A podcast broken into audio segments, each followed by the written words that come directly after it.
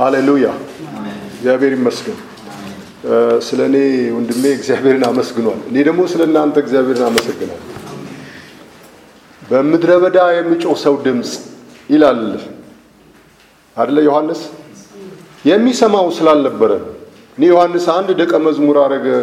ደቀ መዛሙርት ነበሩት፣ ግን የተቆጠሩም የታወቁም አልነበሩ። ስለዚህ ምን አለ? በምድረ በዳ የሚጮህ ሰው ድምፅ ይላል። እኔ የምጥልበት መሬት አለኝ። እግዚአብሔር ይመስገን። የቁጥር ብዛት አይደለም የምጥልበት፣ ግን መሬት ስላለኝ እኔም ስለ እናንተ አመሰግናለሁ። እግዚአብሔር ጆሮ ስለሰጣችሁ ልባችሁም ከኛ ጋር ስለታሰረ ከኔ ጋር ስለታሰረ እግዚአብሔር የተመሰገነ ይሁን። ለምንድን ነው ግን ሰዎች ይሄንን እውነት በትክክልና ከልብ መስማት የማይፈልጉት? ወደው አይደለም። በተፈጥሮ ወይም ተፈጥሯችን ሰው ውጫዊ ነው፣ ሃይማኖትም ውጫዊ ነው። ስርዓት፣ የተለያዩ ነገሮች ውጫዊ ናቸውና ሰውነት ውጫዊውን ነገር መስማት ነው የሚፈልገው። በውጭ ይሆናሉ የሚባሉ ነገሮች ለመስማት በጣም ፈጣን ነው። በጣም ታዋቂ ሰዎች አሉ በዓለም ላይ በዚህ ትምህርት በዚህ በራእይ መጽሐፍ ትምህርት ታዋቂ ሰዎች አሉ። እኔም የማ ያየኋቸው ብዙ መጽሐፍቶች አሉ። የማይጠቅሳቸው ሰው የለም መጽሐፍቶች። ግን አሁን ስናያቸው መጀመሪያ እንዴት ነው የሰማኋቸው እኔ ስል ውጫዊ ነገር ነው ይደረጋል የተባለው ሊመጡ ባሉት ዓመታትና ዘመናት ይደረጋሉ የተባሉ ነገሮች አሉ፣ ይሆናሉ የተባሉ ነገሮች አሉ። እነዛ ነገሮች በሙሉ ክርስቶስ ኢየሱስን ሸፍነውት ነው የኖሩት። መንፈሳችን ለዛ ነገር አልነቃም፣ ውጫችን እንጂ። አሁን በተነበበው የዮሐንስ ክፍል እኔ የምፈልገው ደግሞ አለ ቶሎ ይሆን ዘንድ የሚገባውን ነገር ለባሪያዎቹ ያሳይ ዘንድ እግዚአብሔር ለኢየሱስ ክርስቶስ የሰጠው በእርሱም የተገለጠው ይህ ነው ይላል። እችን ቃል ብቻ ነው የምፈልገው ለዛሬ። ይህ ነው። ይሄ ሊዳሰስ ሊጨበጥ ወይም ሊሰማ የሚችል ነገር ይህ ነው። ቶሎ ይሆናል። እግዚአብሔርን የሚገልጥ ነው። የክርስቶስ መገለጥ ነው። እርሱን ለመልአኩ ሰጠ፣ መልአኩ ለባሪያዎቹ ሰጠ። ይህ የተሰጠው ነገር የተገለጠው ነገር የሚገለጠው ነገር ይኸው እንደዚህ ቅርብ ነው። የዮሐንስ ራእይ ለኛ ይሄው ምን ማለት ነው? ይህ ነው ሲል ምን ማለት ነው? በጣም ቅርብ እኮ ነው። የተገለጠ ነው ማለት ነው። የሚታይ ነው የሚሰማ ነው። ከሩቅ የምንፈልገው ነገር አለ። ይህ ነው ጉዳዩ። የልብ መብራት ነው። የአይን መብራት መከፈትና ያ ይህ ነው የተባለው ነገር የማየቱ ጉዳይ ነው። ስለዚህ ኢየሱስ ክርስቶስ ይህን ሲገልጥ የኢየሱስ ክርስቶስ መገለጥ ስንል የአካሉ መገለጥ ነው። ያለ አካል ዮሐንስ ራእይ ላይ የተገለጠ ነገር የለም። የሰው ልጅ የሚመስለውን ያየው የለበሰ የተጫማ የሚናገር ሞገስ ያለው ግርማ ያለው ክብር ያለው አካል ነው ያሳየው። ያለ አካል አልተገለጠም። አሁን ፍለጋ ማድረግ ያለብን ያ አካል የማን ነው? ያ አካል ማን ነው? ምክንያቱም ክርስቶስ ወደ ዓለም ሲያገባው ምንድን ነው ያዘጋጀለት? ስጋን አዘጋጀለት። ወደ ዓለም ሲያገባው የተዘጋጀ ስጋ ነበር። ያለዛ ስጋ ወደዛ ወደዚህ ዓለም አልገባም። እሱ እኮ በዓለም ነበረ፣ ዓለም አያውቀውም ነበር አይደል? ያ ብርሃን ነበረ፣ የሰው ሁሉ መብራት የነበረ የሰው ሁሉ ሕይወት የነበረው መብራት ብርሃን በዓለም ነበረ። ዓለም አላወቀውም። አሁን ወደ ዓለም ገባ። ምን ተዘጋጀ? ስለዚህ የእግዚአብሔር መገለጥ ሲሆን የኢየሱስ ክርስቶስ መገለጥ ሲሆን አካል ደግሞ ተዘጋጅቷል። ሳምንት አይተናል። ያ አካል የናዝሬቱ አካል አይደለም። ያ አካል የኃጢአተኛ ስጋ ምሳሌ አይደለም። ይሄ ያረገው ነው፣ የተነሳው ነው፣ ያረገው ነው፣ የከበረው ነው፣ ወደ አባቱ የገባው አሁን የማን አካል ነው? ምልክት አሳየናል ያሉት ምልክት አሳየን። ምን ምልክት ታሳየናለህ? ይህንን መቅደስ አፍርሱት። በሶስተኛው ቀን እግዚአብሔር ለዘመናት የሰጠው ምልክት ብያቸዋለሁ። ለዘመናት ሁሉ ለትውልድ ሁሉ የተሰጠው ምልክት መቅደስ ነው። አፍርሱት በሶስተኛው ቀን። ስለዚህ አንዱ ስለ ሁሉ ሲሞት ሁሉ ምን ሆኑ? የተነሳው አካል ነው የምናየው መለኮት ማለት ነው። የመለኮቱ ሙላት በሰውነት ተገልጦ ስለዚህ ይሄ ነገር የተገል ይህ ነው ሩቅ ሄደን የምናመጣው ወይም ደግሞ ከሌላ የምንጠብቀው ይህ ነው ተገልጧል። እግዚአብሔር ለኢየሱስ ክርስቶስ የሰጠው በእርሱም የተገለጠው አካል ነው። የኢየሱስ ክርስቶስ መገለጥ ትምህርት አይደለም። ዝም ብሎ በአእምሯችን የምንሰማው መገለጥ አይደለም። አንዳንድ ጊዜ መገለጥ አለን፣ እውቀት አለን፣ ጥበብ አለን እንላለን። ግን አካል ነው የተገለጠው። የኢየሱስ ክርስቶስ መገለጥ ሰውነት ነው። ስለዚህ እኛ የኢየሱስ ክርስቶስ ክፍል ነን ብለን እያንዳንዳችን የኢየሱስ ክርስቶስ ቅጥያ ነው። እርሱ የአካሉ መንፈስ ነው። እግዚአብሔር ይመስገን። አካል መንፈስ ከሌለው ወይም ነፍስ ከሌለው ይንቀሳቀሳል። የዚህ የሚገለጠው ወይም የተገለጠው አካል መንፈሱ ክርስቶስ ነው። አካሉም የእርሱ ነው። አሁን ሁለት ነገር ለመደመር አይደለም። የተገለጠው በክርስቶስ የሆነው እርሱ ነው። ስለዚህ የአካሉ መንፈስ ካልን አካሉ ደግሞ የኢየሱስ ክርስቶስ መገለጥ የሰው ልጅ በሚመስል በሚታይ በሚዳስስ ሁኔታ ግን ያንን ያየው ዮሐንስ በመንፈስ በእግዚአብሔር ቀን ሆኖ ሳምንት እንዳየነው ካልተገለጠ በስተቀር አይገለጥም ነበር። ካልታየ በስተቀር አይገለጥም ነበር። እግዚአብሔር የተመሰገነ ስለዚህ ኢየሱስ ክርስቶስ አሁን በአካሉ ከተገለጠ በአካሉ ነው የሚንቀሳቀሰው፣ በአካሉ ነው የሚኖረው፣ በአካሉ ነው ሕያው ሆኖ ያለው። እንደ እግዚአብሔር ሐሳብ የምናያቸው ነገሮች ይሄ ነው። ይናገራል በአካሉ ስለዚህ አካሉን ስንፈልግ አሁን ኢየሱስ ክርስቶስ በእያንዳንዳችን የመጣ ከሆነ ሰው ኢየሱስን እንዴት ያገኘዋል? የት ይፈልገዋል? መጽሐፍ እኮ በግልጽ በብዙ ቦታ የተነገረ ነገር አለ። እንረሳዋለን ወይም አንኖረውም። የምታየው ወንድምህን የማትወድ የማታየውን እግዚአብሔር ስለዚህ የማይታይ እግዚአብሔር የታየው በማን ነው? በጣም የሚገርም ነገር ስተረጉሙት ይኸው ነው። የማይታይ ነው እግዚአብሔር፣ የታየው በወንድሜ ነው። እሱን የማይወድ ከሆነ ያ የማይታየውን አልወደድኩም፣ አላገለገልኩም። ብዙ ጊዜ እኮ እግዚአብሔር እናገለግላለን፣ የእግዚአብሔር ባሪያ ነን እንላለን አይደል? ቆይ እግዚአብሔርን አግኝቶ እግሩን ያጠበ ማን ነው? እስከ ዛሬ አብርሃም ብቻ ነው አይደል እግር ያጠበው እግዚአብሔርን ማለት ነው። ግን ለአብርሃም ስንት ሰዎች ተገለጡለት? ሶስት ሰዎች ነው የሚለው። ሶስት እግዚአብሔር ተገለጠለት አይደል? እግዚአብሔር ከበራለት በኋላ ሶስት ሰዎች ሆነው ቤቱ ገቡ። ስለዚህ እግዚአብሔር ማገልገል ምንድን ነው? ወንድምን ከማገልገል ውጭ ወንድሜ ማን ነው እንደማትሉኝ እርግጠኛ ነኝ። ይሄ ጉባኤ ወንድሜ ማን ነው አይደል? ልክ ነኝ? ወንድሜ ማን ነው ብላችሁ አትጠይቁኝ። ብዙ ጊዜ ተነገሩ። ወንድማችን ሰው ሁሉ በምንም የማይጠራ ወንድም አለ። በምንም አይጠራም። በሃይማኖት አይጠራም፣ በጾታ አይጠራም፣ በጎሳ አይጠራም፣ በዜግነት በምንም አይጠራም።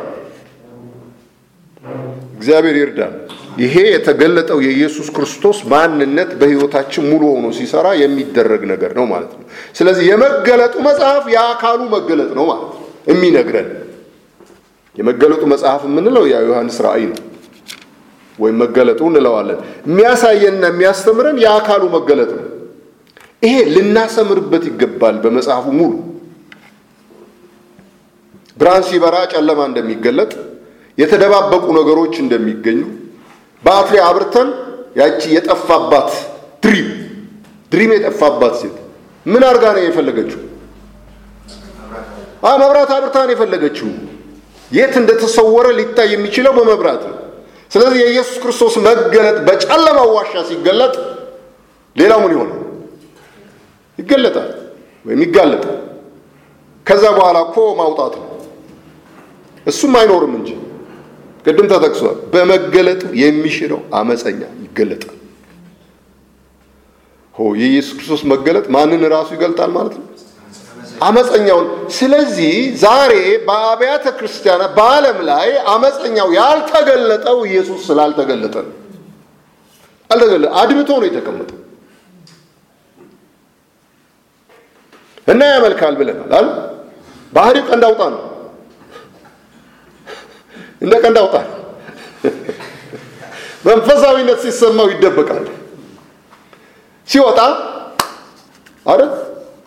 ይሄ እኮ የለመድነው ነገር ነው ወገኖች፣ አዲስ ነገር አይደለም። ድንቅም ማለት በጉባኤ ስንሆን ቅዱስ ነን ስናመልክ?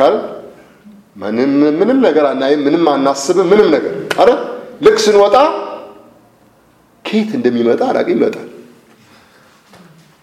አይደል?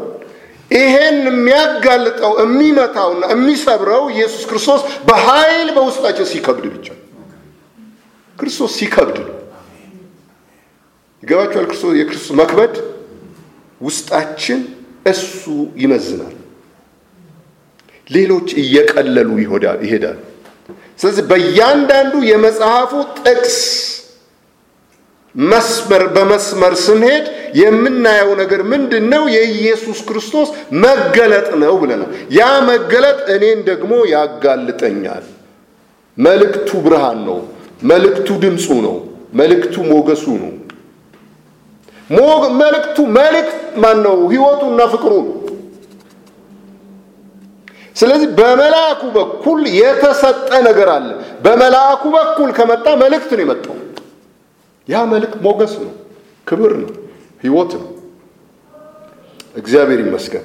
ስለዚህ ይህንን እናነባል። በእውነት ነው የምላችሁ ያ የቀደመው ትምህርት የፈጠረብን ተረትና አስፈሪና አስደንጋጭ ነገሮች ከኛ እየጠፉ ሲሄዱ በመጽሐፍ ውስጥ የምናየው ውቡ የእግዚአብሔር መልክ ኢየሱስ ክርስቶስ ብቻ ነው።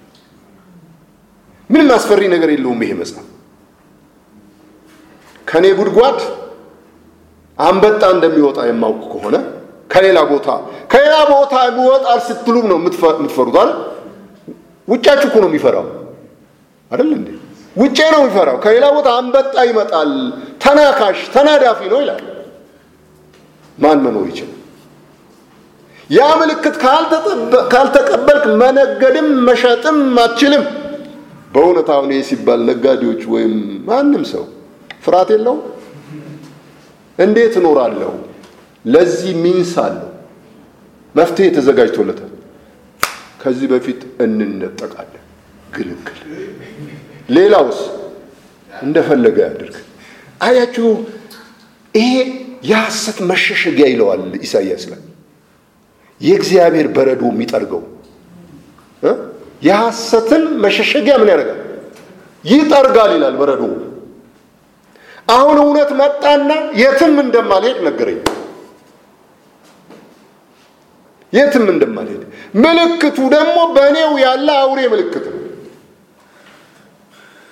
ስለዚህ ምንም ይነክሰኛል ብዬ የምፈራው ከውጭ የሚመጣ ነገር ያለ ተናካሹ እኔው ውስጥ ነው ያለ። ወንድሜን ይነክሳል፣ ትውልድን ይነክሳል። እግዚአብሔር ለእርሱ ያዘጋጀው ሞት ብቻ ነው። እግዚአብሔር ይመስገን። ከዚያ ስንመለስ በመመለስ ክርስቶስን ብቻ ስለማይ እረፍት እና ክብር ይሆንልኛል። በቃ እኮ የምንሰጋው ነገር የለም። በእውነት በክርስቶስ ያየነው ነገር በእኛ መሆንን አለበትም ይችላል ይቻላል። በማዕበል ውስጥ መተኛት ምን ማለት ነው? ውጫዊ ሰው ምን ይላል? አይገድህም ይላል። አይገድህም። እኛ ስንጠፋ አልጠፉም እኮ እንጠፋለን ብለዋል እንጂ አልጠፉም አይደል? ቢጠፉ እኮ ለማውጣት ይሯሯጥ ነበር ክርስቶስ። ምንም አልሆኑም እኮ ግን አንድ ነገር እየመጣ ነው። እሱ ተኝቷል። ስለዚህ ግድ የለሽነት ነው። ይሄ ውጭ እንደዚህ ሊል ይችላል። እግዚአብሔር ይመስገን። አሁን ዓለም ላይ ባለው ነገር ያለ ስጋት የሚኖር ማን ነው? ያለ ፍርሃት የተፈጠረ ይላል ኢዮብ ላይ የሆነ አርባ ሁለት ወይ አርባ ሶስተኛው ጥቅስ ላይ ምን ይላል? አርባ ሶስት የለውም መሰለኝ ኢዮብ ራሱ አርባ አንደኛው ወይም አርባኛው ላይ ያለ ፍርሃት የተፈጠረ ይላል። እሱ ማን ይሆን? በውዱ ላይ ካልተደገፈ የማይፈራ አለ? እግዚአብሔር ካላዘለው በስተቀር የማይፈራ አለ? ስለዚህ ይህን መጽሐፍ አግኝተን ክርስቶስን ስንከተል ክርስቶስ በሕይወታችን ሲነግስ እና ሲከብድ በእውነት ነው የምላችሁ በዓለም ላይ ስላለው ነገር አንፈራ። ብሞት እንኳ ስጋዬን በጥርሴ ይዛለሁ ይላል በእግዚአብሔር የታመነ እግዚአብሔር ይመስገን። ስለዚህ ኢየሱስ ክርስቶስን አብዝተን የምናገኘው ይህ መጽሐፍ በተገለጠ ቁጥር ነው። ጳውሎስም እኮ ራሱ ገና ያልያዝኩት አለ ይላል እኮ ገና የምዘረጋለት ያልያዝኩት ነገር አለኝ ይላል እኮ። ይሄ እኮ ምንድን ያለ የተገለጠው ይህ ነው ነው ያለ አቅርቦታል። እግዚአብሔር እንደወረደ እናያለን። በተገለጠ መጠን ማለት ነው። ግን ይሄ የተገለጠው ነገር ወገኖች በሕይወታችን ብዙ ቢሆን ጥቂት ቢሆን እርሱ በሕይወታችን አለ። አንዳንዴ የማንጨብጠው ይመስላል። በመገለጡ ልክ ላይሆን ይችላል። ኢየሱስ ክርስቶስ በሕይወታችን በመጣበት ልክ ውጫችንን ላናይ እንችላለን።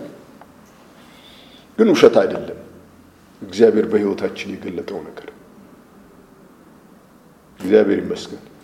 ያንን የማያዩ ሰዎች ናቸው በትውልዳቸው ታሪክ የሰሩት። ባለፈ ተነጋግረን ከአስራ ሁለቱ ሰላዮች ኔፊሊማውያን ያላየ ሰው አለ? ከተማይቱ የተመሸገች እንደሆነች ረዣዥም ሰዎች እንዳሉ ከአስራ ሁለቱ ያላዩ አሉ? ሁሉም አይተዋል። ግን ሁለቱ ያዩትን ካዱ።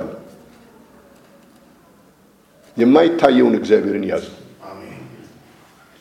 በቃ እነዚህ ያየናቸው ጥላቸው ከላያቸው የተገፈፈ አይተናቸዋል፣ ግን ጥላም የላቸውም። ይልቅስ በእግዚአብሔር ላይ አታምፁ፣ እንውጣ፣ እናሸንፋቸዋለን አለ። እግዚአብሔር ይመስገን። አሁንም ልዩነቱ ይሄ ነው ወገኖች፣ ልዩነቱ ይሄ ነው። ብሉይ ላይ ሆኖ አዲስ ኪዳን መኖር ይቻላል። ሰው ብሉይ በሚባል ዘመን ውስጥ ኖሮ አዲስን መኖር ይችላል። እንደማን እንደ ካሌብ አይነት በውስጤ ያለውን ቃል ነገርኩት ለሙሴ ያለ ያለው ቃል በውስጥ ተጽፏል። እንደ በብሉይ ዘመን ተጽፏል አይደለም። አዲስ ኪዳን አደርጋለሁ ሕጌም በልባቸው እጽፋለሁ የተባለው ለማን ነው? ግን ካሌብ ብሉይን በአዲስ የኖረው። ስለዚህ አሸነፈ። አዲሱን ትውልድ ይዞ ወገኖች ማሸነፍ በዚህ ውስጥ አለ። እግዚአብሔር ይርዳል። ይሄ እንደምለው ቀላል አይደለም፣ ግን በከንቱ ደግሞ አንሰማም አለ። የእግዚአብሔር ቃል በከንቱ አይመጣም፣ በከንቱም አይቀርም። ስለዚህ እኔ አምናለሁ በትውልዴ መካከል ትውልዴ የሚኖረውን አልኖርም። እግዚአብሔር ያበራውን ኢየሱስ ክርስቶስን እኖራለሁ። ክብር ለእግዚአብሔር ይሁን። ስለዚህ መገለጡን በተመለከተ በመልአኩ በኩል በመላእክቱ ወይም በእግዚአብሔር መንፈስ በኩል የመጣው ነገር ስናይ ቃል ይፈውሳልና ውስጣችንም የተፈወሰ ይሆናል። ይሄ ድንቅ ነው። በክርስቶስ ብቻ ያለውን እውነት እናያለን። በክርስቶስ ብቻ ያለውን ብርሃን እናያለን። ይሄ አያደክምም። ሌሎች አስፈሪ የሚመስሉ ነገሮች እንኳ በእሱ እንመዝናቸዋለን፣ ይቀላሉ።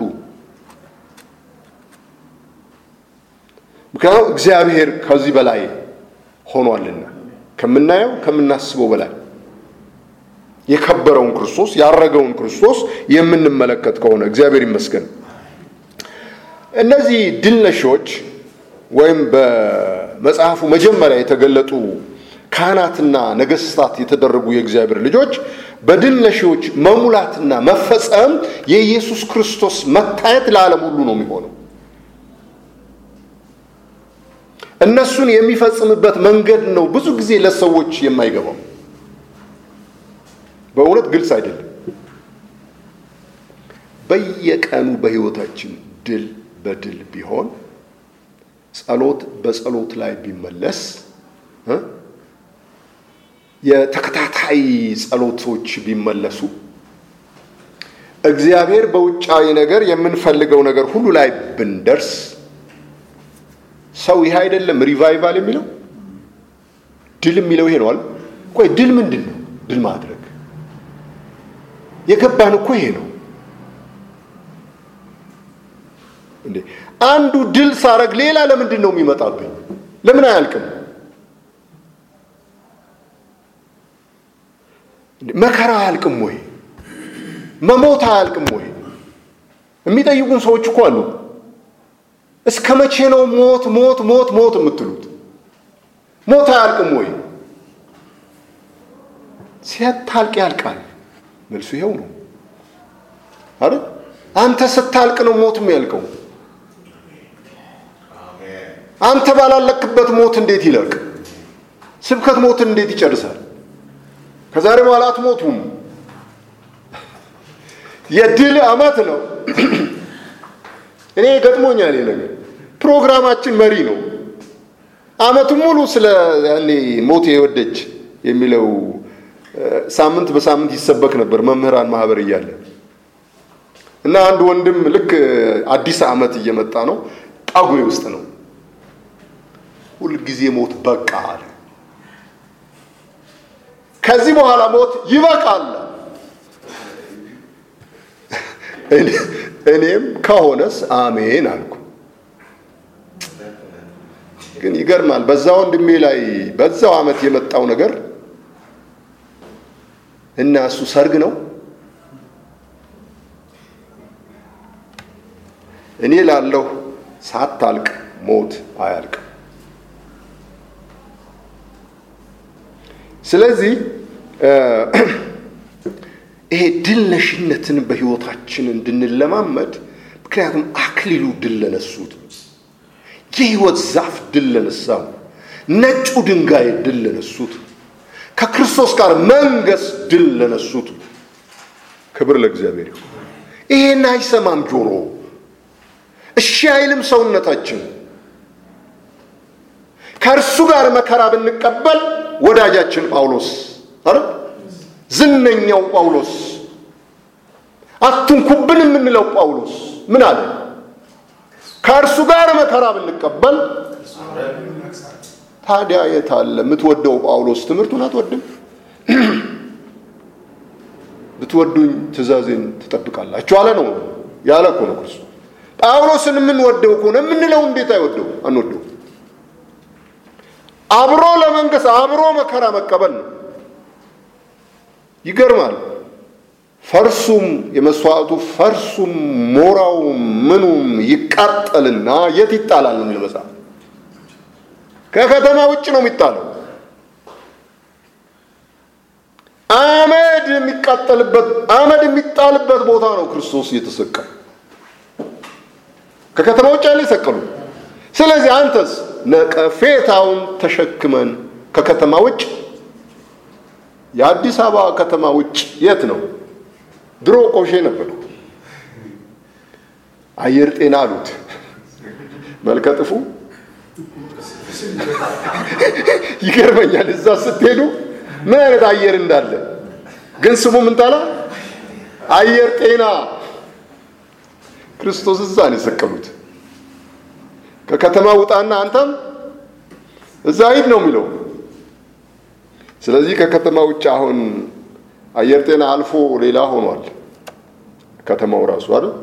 የምንወጣው ፍጥረታዊ ከተማም የለም፣ ግን ነቀፌታውን ተሸክመን እንወጣለን። ይሄንን መጽሐፍ በገባን መጠን ነቀፌታ ተሸክመን ነው የምንሄደው። ስድቡ ይበረታል። መጀመሪያ ቀን ላይ ብያቸዋለሁ። በዚህ መጽሐፍ የስድብና የክርክር ምክንያት ትሆናላችሁ። ይህን ያደረግነው ሆን ብለን አይደለም፣ እግዚአብሔር በጠራን መጠራት ብቻ ነው። ስለዚህ በጽዮን ባሉ ተራሮች በጽዮን ባለ ተራራ በእግዚአብሔር ልጆች ማለት ነው የሚገለጠው የኢየሱስ ክርስቶስ መገለጥ ነው የማየው። በምትወርደው ከተማ ኢየሱስ ያበራል። እግዚአብሔር ይመስገን። ምክንያቱም ፀሐይ አያስፈልጋትም፣ ጨረቃ አያስፈልጋትም ይላል ይኸው መጽሐፍ። እንደርስበታል። ምንድን ነው ፀሐይ? ምንድን ነው ጨረቃ? ለከተማይቱ የማያበራ የማይጠቅም ዳግመኛ ጨረቃ መፈለግ፣ ፀሐይ መፈለግ ምንድን ናቸው እነዚህ? የማያስፈልጉ ለከተማይቱ አንድ ክብር፣ አንድ ብርሃን አለ። እርሱ ኢየሱስ ክርስቶስ። እግዚአብሔር ይመስገን። ብዙ ጨረቃዎች፣ ብዙ ከዋክብቶች እኮ አገልግለውናል። ፀሐይ አገልግሎናል። ትርጉማቸውን የምናገው አሁን አያስፈልጉም። ለምን? ኢየሱስ ክርስቶስ ነው አሁን የአሕዛብ ግርማ ነው። ስለዚህ በገዢነትና በዙፋኑ ላይ የተቀመጠው ማን ነው ብንል ወንዱ ልጅ እኮ ነው። የተገለጠውም ወንዱ ልጅ ነው። ያ የሰው ልጅ የሚመስለው ማለት ቅድም ብያቸዋለሁ። ኢየሱስ ክርስቶስ በአካል ነው የመጣው። ያለ አካል ለትውልዱ አልተገለጠም። እግዚአብሔር ይመስገን። በአራቱ እንስሳት ይላል፣ በአራቱ ሽማግሌዎች ይላል፣ በሰባቱ መናፍስት በሰባት አይኖች በሰባት እሳቶች ምንድን ናቸው እነዚህ በሙሉ? ይሄ የኢየሱስ ክርስቶስ መገለጥ ነው። እርሱ የነገሰው ነው፣ የገነነው ነው፣ የከበረው ነው። ይሄ ታላቅነቱን ነው የማየው። አራቱ እንስሳት ነገስታቶች ናቸው። አራቱም ሽማግሌዎች ካህናቶቹ ናቸው። ወይም ደግሞ ክህነትና ንጉስነት የምናይበት መልክ ነው። ይሄ የመጽሐፉ መገለጥ መጽሐፉ በጥበብ ነው የተሳለው። እግዚአብሔር አይኖቻችን ይከፍታል። እግዚአብሔር ይመስገን። በእውነት ከዚህ አሳንሰን የተረጎምነው ከሆነ መጽሐፉ ከኢየሱስ ክርስቶስ መገለጥ ከአካሉ መገለጥ ከወንዱ ልጅ መገለጥ አሳንሰን የተረጎምነው ከሆነ ወይም እስከ ዛሬ የሰማናቸው መማሪያ አድርገን ከወሰድነው መጽሐፉ ችግር አለው። የህይወትም ችግር ያመጣብናል። የትም የማያደርስ ትምህርት ነው የምንማረው። ግን ጆሮዎቻችን በእርግጥ ለዚህ ክፍት አይሆኑ እግዚአብሔር ካልከፈታቸው በስተቀር። እኔ አሁን አሁን በጣም የሚገርማችሁ ነገር ተግሳጽም ብናገር ፍርድም ብናገር እያዘንኩ ነው የምናገረው። ለካ እግዚአብሔር ካላበራ ሰው ማየት አይችልም። ለአንተ ቀለል ብሎ የተተረጎመው ነገር ከባድ ነው። አንተ መንፈሳዊ የሚመስል ይሄ ሞኝ ያረከው ነገር ሌላው እጅግ ውድ አድርጎ ይዞታል።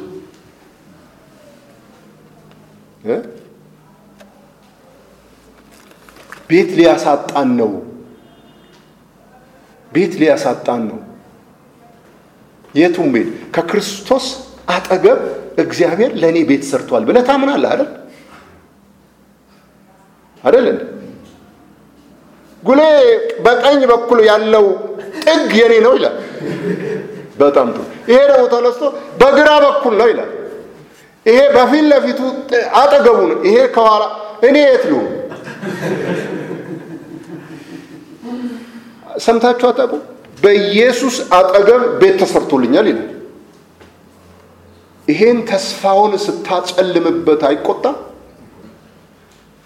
ያንተን ቦታ ወስዶ እኮ ነው ቤት አጠገብ ያሰራው። ግን ስንቱ ነው አጠገብ የሚሰራለት?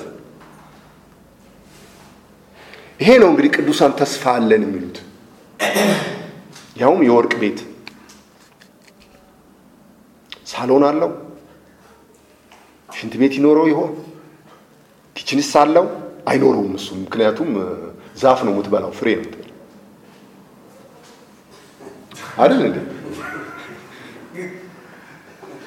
ሽንት ቤትም አይኖረውም። ምክንያቱም ፍሬው ምንም ነገር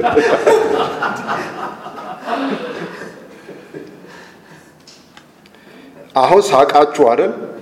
ሌላው ግን በጣም ይቆጣል ይሄንን ስዕል ስላበላሸውበት እግዚአብሔር አይን ካልከፈተ ከባድ ነው። ስለዚህ እግዚአብሔር ደግሞ ለእኔ ሲገልጥ አደንቃለሁ እገረማለሁ ራሴንም ራሴንም እንደማልጠቅም አድርጌ ቆጥራለሁ እኔ ማን ነኝ ነው ምለው ቤቴስ ምንድን ነው አለ ያለው ዳዊት። ገርሞታል እኮ ንጉሥ ስለሆነ። እኔ ማን ነኝ? ቤቴስ ምንድን ነው ነው ያለው። እግዚአብሔርን ይበልጥ ስታዩት ትወድቃላችሁ። እንደ ሞተ ሰው ሆንኩ የሚለው እኮ በማየታችሁ በመገለጣችሁ በፍጹም ልትታበዩአቸው ከየት መጡ? ያልሆንከውን ባደረገን በእርሱ ከሆነ በሆነ ሁሉ ጸጋው ከረዳን ያኔ እንደኛ ትሁት አይኖርም። እግዚአብሔር ይመስገን። እውቀት ነው የሚያስተብየው።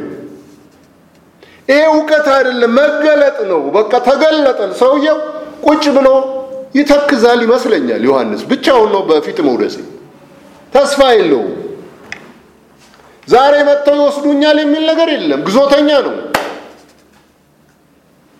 የሚያጠናው የሚያነበው ነገርም እንዳለ አናይም። በጌታ ቀን በመንፈስ ነበረ። ተገለጠ። አይደል ይሄ ሰው በምን ይመካል? እኛ በምን እንመካለን?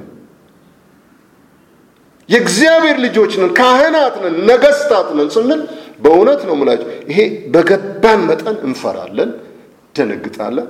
በእግዚአብሔር ፊት ቅስስ ብለን እንሄዳለን። በእግዚአብሔር ፊት በዓለም ፊት አይደለም። እግዚአብሔር ይመስገን። በዓለም ፊትማ እንደውም አሁን መንፈሳችን ይቆጣል። በሚነገር ውሸት መንፈሳችን ይቆጣል። አይተን ሰምተን ማለፍ አንችልም። እግዚአብሔር ይመስገን። ስለዚህ ይሄ የመገለጡ መጽሐፍ ነው። ብለናል በዚህ ውስጥ ነው ክርስቶስን የምናየው። በእግዚአብሔር ልጆች ለባሏ በተዘጋጀች ሙሽራ ኢየሱስ ክርስቶስ ይመጣል። የእሷን መገለጥ ነው። የልጆች መገለጥ ነው። የካህናት መገለጥ ነው። አሁን ሁለት አካል እየገለጥኩ ወይም ሁለት አካል እያስተማርኳል ክርስቶስ ሲገለጥ ልጆቹ ይገለጣሉ ክርስቶስ ሲገለጥ የተዘጋጀችው ለበጉ ሚስት የተዘጋጀችው ሙሽራ ትገለጣለች። ይሄ የመጽሐፉ ዋና ፍሬ ነገር ነው። የኢየሱስ ክርስቶስና የቤተ ክርስቲያን መገለጥ። ከዚያ አሳንሰን ልናይ የምንችልበት መሰረት አይኖረንም ማለት ነው። ስለዚህ የመጽሐፉን እውነት ሙላት ለማግኘት ዮሐንስ በጌታ ቀን እንደነበረ በእውነት በጌታ መንፈስም መሆን አለብን። ለዚህ እንጸልያለን ማለት ነው። እግዚአብሔር ሆይ አይኖቻችንን ክፈት። ይሄ የእግዚአብሔር ስራ ነው። ዘዳግምን ሲናገር ሙሴ ብዙ ተአምራቶች አይታችኋል ይላል። በእውነት እንደነርሱ ተአምራት ያየ የለም። ብዙ ተአምራት አይተዋል የሚበሉት ተአምር ነው የሚኖሩት በአምን ነው በጤንነት ነው የሚኖሩት በሰላም ነው የሚኖሩት። ግን የሚያዩ አይኖች የሚሰሙ ጆሮች የሚያስተውል ልብ አልሰጣችሁ። አያሳዝንም? የበላ ከእግዚአብሔር ጋር የበላ ተአምራት ያየ እግዚአብሔርን ዳሰስኩ የሚል በእግዚአብሔር ፊት የእግዚአብሔርን ድምፅ የሰማ የእግዚአብሔር ጉባኤ የእግዚአብሔር ህዝብ ኧረ አትፈሩም እናንተ? ይሄ ሁሉ ተደርጎ የጸሎት መልስ ድል በድል። አይን የለህም ጆሮ የለህም ልብ የለህም። እኔን አልሰማህም እኔንም አላየህም። ስለ እኔ ምንም ነገር አላልክም። ይሄ በጣም ትልቅ ጉዳት በሰው ሕይወት ውስጥ በሃይማኖት ስርዓት ውስጥ ይሄ ትልቁ ጉዳት ነው። እግዚአብሔር የተመሰገነ ይሁን። ስለዚህ እኛም ተአምራት ብናይ፣ ምልክት ብናይ፣ ድንቅ ብናይ ደስ ይላል። የእግዚአብሔር ስራ ነው። ዋናው ነገር ግን መጥፋት የለበትም ማየት። ስለዚህ ለካ እግዚአብሔር ዓይን ካልሰጠ፣ ልብ ካልሰጠ፣ ጆሮ ካልሰጠ ድካም ነው። ስለዚህ መጸለይ የለብንም። ዓይኔን ክፈት፣ ለዚህ ዘመን የምትናገረው ነገር እንድሰማ፣ የምታደርገውን ነገር እንዳይ። ምክንያቱም ይሄው አለና ብሎናል። በእግዚአብሔር የተገለጠው በክርስቶስ የተገለጠው ለመላእክቱ ያሳየው ለባሪያው የነገረው ይህ ነው ይህ ነው እየተባለ ካላየን ችግር አለ ማለት ነው። ይህ ነው ክርስቶስስ ቢሆን እነሆ የእግዚአብሔር መንግስት አለ ያለው እነሆ ይሄ ሁላችሁ ማንም ያየ የለም። የሚከተሉ ደቀ መዛሙርትም በደንብ አላዩም። ምንም አላዩም። እነሱ ጴጥሮስ አንድ ጊዜ ብቻ እንዳየ መጽሐፍ ይነግረናል። እግዚአብሔር አባቴ ስለገለጠልህ ነው አይደለም የሚለው። አንድ ጊዜ ጴጥሮስ አየ፣ ሌላ ጊዜ አላዩም። ብዙዎች አላዩም። ዛሬም እንደዚሁ ነው። ክርስቶስ ካልገለጠልን አብ ካልገለጠልን የኢየሱስ ክርስቶስ መገለጥ ማየት አንችልም። ስለዚህ ጸሎት ያስፈልጋል። እግዚአብሔር እንዲገልጥልን ይሄ አስደናቂ ነገር ነው። ክብር ለእግዚአብሔር ይሁን። ከሰማይ የሚወርደው ጠል ሁሌም ለምድር ስብ ነው። ዝናብ ባይኖር ውሃ ባይኖር ጠል ይወርዳል። ይሄ ለምድር ስብ ነው። ብርሃን ቢበራ ጨለማዬን ያበራል። እውነት ቢመጣ እስከ ዛሬ የሰማሁት ሐሰት ይጠርጋል። ስለዚህ እግዚአብሔር ይህንን ለማድረግ ከትውልዶች ሁሉ የሰወረው ነገር ነበር። አሁን ተገልጧል። ራሳችሁን እድለኛ ታደርጋላችሁ። እግዚአብሔር ይመስገን። እግዚአብሔር እንደዛ ቆጥሯችኋል። ሌላው ግን የሚላችሁ ነገር ይላችኋል። በእውነት ነው የምላችሁ። ስድብ ሰውን ቢገል ኖሮ እኮ እንሞት ነበር። እርግማን ሰውን ቢገለው ኖሮ እንሞት ነበር። ግን ያ የእነሱ ነገር እልህኛ አድርጎን አይደለም፣ እግዚአብሔር ይዞን እግዚአብሔር የተመሰገነ። ስለዚህ በእግዚአብሔር አሰራርና በእግዚአብሔር ታማኝነት በሕይወታችን እያለፈ ያለው ነገር በትክክል ማየት ይኖርብናል። ስለዚህ ወገኖቼ የሰማይ ጠል ሲሆን የማንነታችን ትንሣኤ ነው። የማንነታችን መነሳት ነው። እግዚአብሔር የተመሰገነ። ለዛሬ ይበቃናል፣ ይበቃናል። እንጸልይና እንጨርስ። እግዚአብሔር አባታችን ሆይ አሜን እንላለን። አሁንና ሁል ጊዜ የማንነታችን ትንሣኤ ይሁን። ይህ ማንነት ደግሞ ልጅህ ኢየሱስ ክርስቶስ ነው። በእርሱ የተፈጠረ አንድ አዲስ ሰው ሁሌም ትንሣኤ ይሁን። ሁሌም በሕይወታችን ብርሃን ይሁን። ያሳየኸንን እንድናይ አይኖቻችን ይከፈቱ፣ ጆሮቻችን ይከፈቱ፣ የሚያስተውል ልብ ስጠን። እናመሰግንሃለን ይህን ልንሰማ ጆሮአችን ስለከፈትክ። በእውነት ከማንም በልጠን አይደለም፣ አንተ ግን አደረግከው። ስምህ ይባረክ። ስለዚህ በፍርሃት በመንቀጥቀጥ አንተን በማወቅ ዘመናችንን ስለሚያልፍ እናከብረሃለን በኢየሱስ ክርስቶስ ስም